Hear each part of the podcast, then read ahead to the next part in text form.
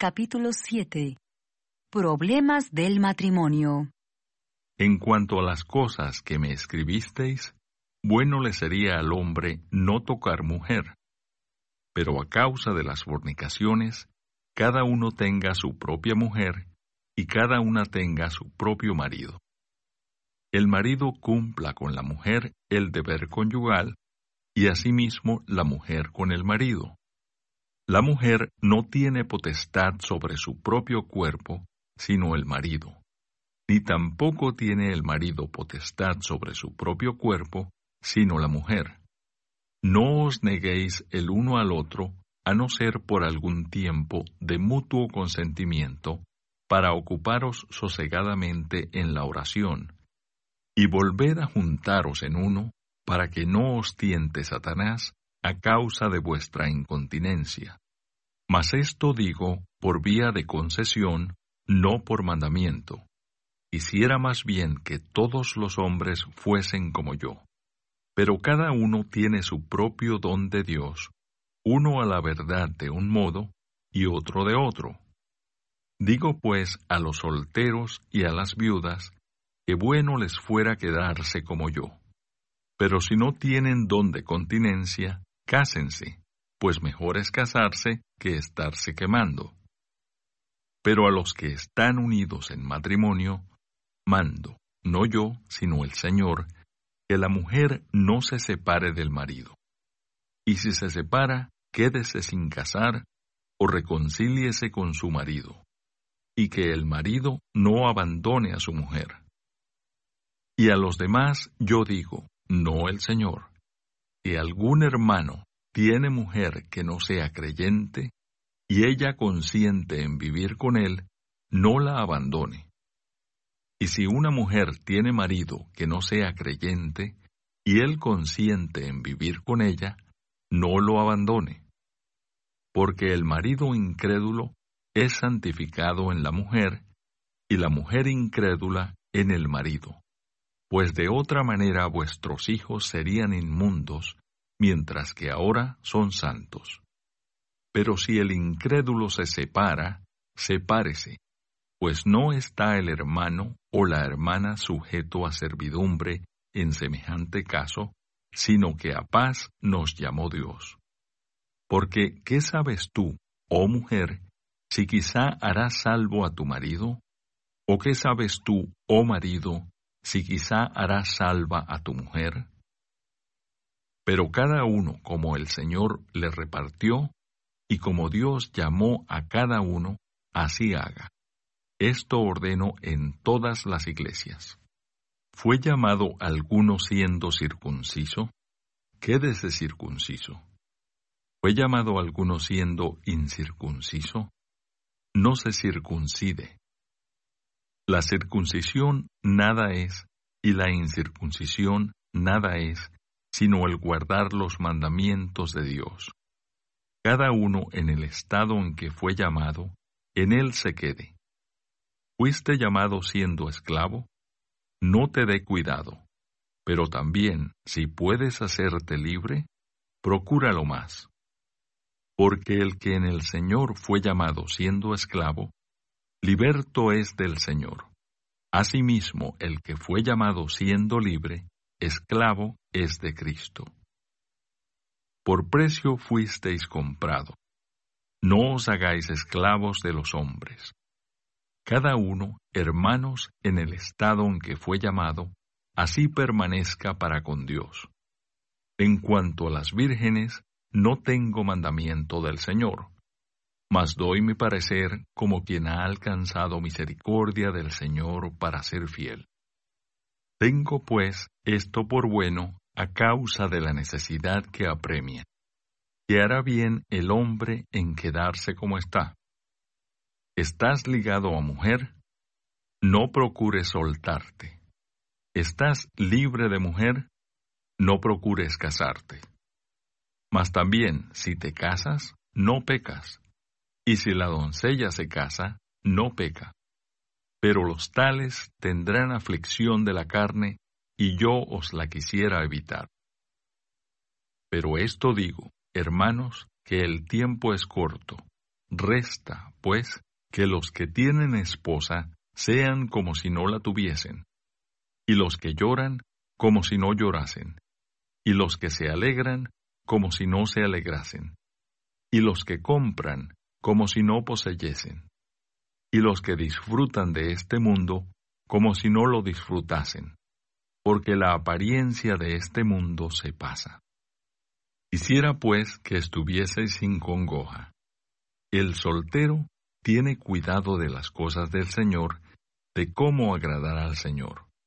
Pero el casado tiene cuidado de las cosas del mundo, de cómo agradar a su mujer. Hay asimismo diferencia entre la casada y la doncella.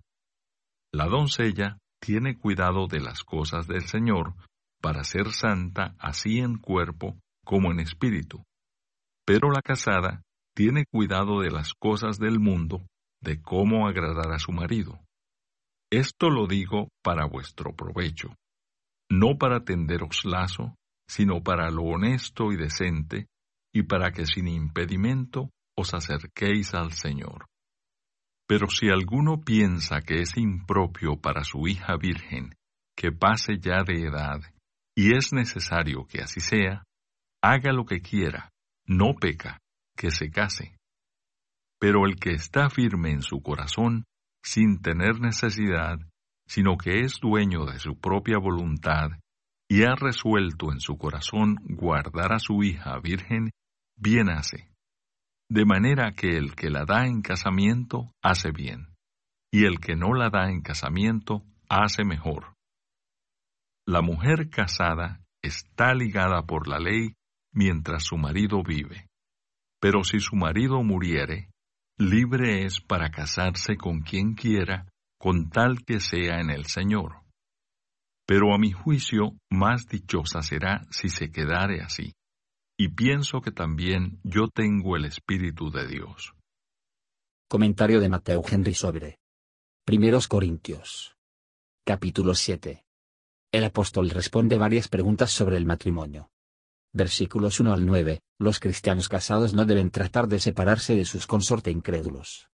Versículos 10 a 16. Las personas, en cualquier estación fija, generalmente deben permanecer en eso. Versos 17 al 24. Era más deseable, debido a los días peligrosos, que la gente se sentara en este mundo. Versículos 25 a 35. Se debe usar una gran prudencia en el matrimonio, debería estar solo en el Señor. Versos 36 a 40 versículos 1 al 9. El apóstol les dice a los corintios que era bueno, en ese momento, que los cristianos se mantuvieran solteros. Sin embargo, él dice que el matrimonio y las comodidades de ese estado están establecidos por la sabiduría divina. Aunque ninguno puede violar la ley de Dios, esa regla perfecta deja a los hombres en libertad para servirlo de la manera más adecuada a sus poderes y circunstancias, de los cuales otros a menudo son jueces muy inadecuados. Todos deben determinar por sí mismos, buscando el consejo de Dios cómo deben actuar. Versículos 10 al 16. El hombre y la esposa no deben separarse por ninguna otra causa que la que Cristo permite. El divorcio, en ese momento, era muy común entre judíos y gentiles, con pretextos muy leves. El matrimonio es una institución divina, y es un compromiso para la vida, por el nombramiento de Dios.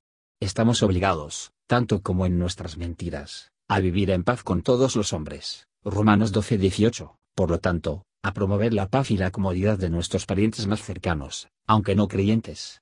Debe ser el trabajo y el estudio de quienes están casados, hacerse mutuamente lo más fácil y feliz posible. ¿Debería un cristiano abandonar a un esposo o esposa, cuando existe la oportunidad de dar la mayor prueba de amor? Quédate y trabaja de todo corazón por la conversión de tu pariente. En cada estado y relación, el Señor nos ha llamado la paz, y todo debe hacerse para promover la armonía, en la medida en que la verdad y la santidad lo permitan versículos 17 al 24. Las reglas del cristianismo alcanzan cada condición, y en cada estado un hombre puede vivir para ser un crédito para él. Es deber de todo cristiano estar contento con su suerte y comportarse en su rango y lugar como cristiano. Nuestra comodidad y felicidad dependen de lo que somos para Cristo, no de lo que somos en el mundo.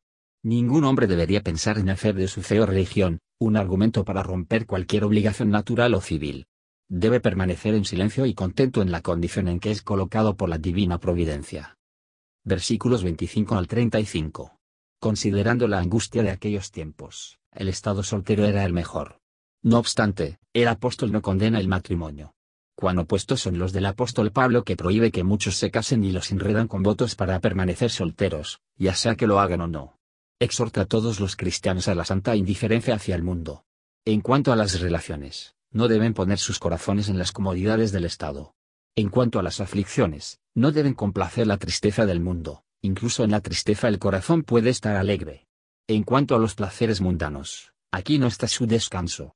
En cuanto al empleo mundano, aquellos que prosperan en el comercio y aumentan la riqueza, deben tener sus posesiones como si no las tuvieran.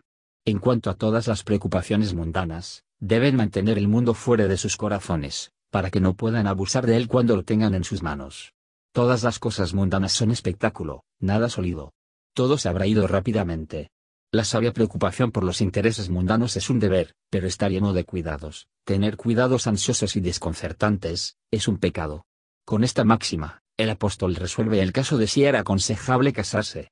Esa condición de vida es la mejor para cada hombre, lo que es mejor para su alma, y lo mantiene más alejado de las preocupaciones y las trampas del mundo.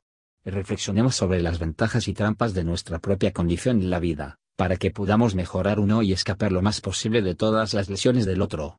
Y lo que sea que le importe presionar sobre la mente, que aún se mantenga el tiempo para las cosas del Señor. Versículos 36 a 40. Se cree que el apóstol aconseja aquí sobre la disposición de los hijos en el matrimonio.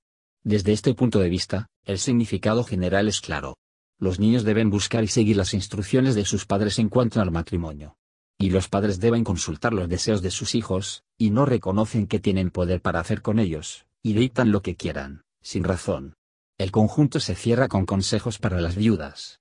Los segundos matrimonios no son ilegales, por lo que se debe tener en cuenta, casarse en el Señor en nuestra elección de relaciones y cambio de condiciones, siempre debemos guiarnos por el temor de Dios y las leyes de Dios, y actuar en dependencia de la providencia de Dios. El cambio de condición solo debe hacerse después de una cuidadosa consideración, y sobre bases probables, de que será una ventaja en nuestras preocupaciones espirituales. Gracias por escuchar y si te gustó esto, suscríbete y considera darle me gusta a mi página de Facebook y únete a mi grupo Jesús Answers Prayer.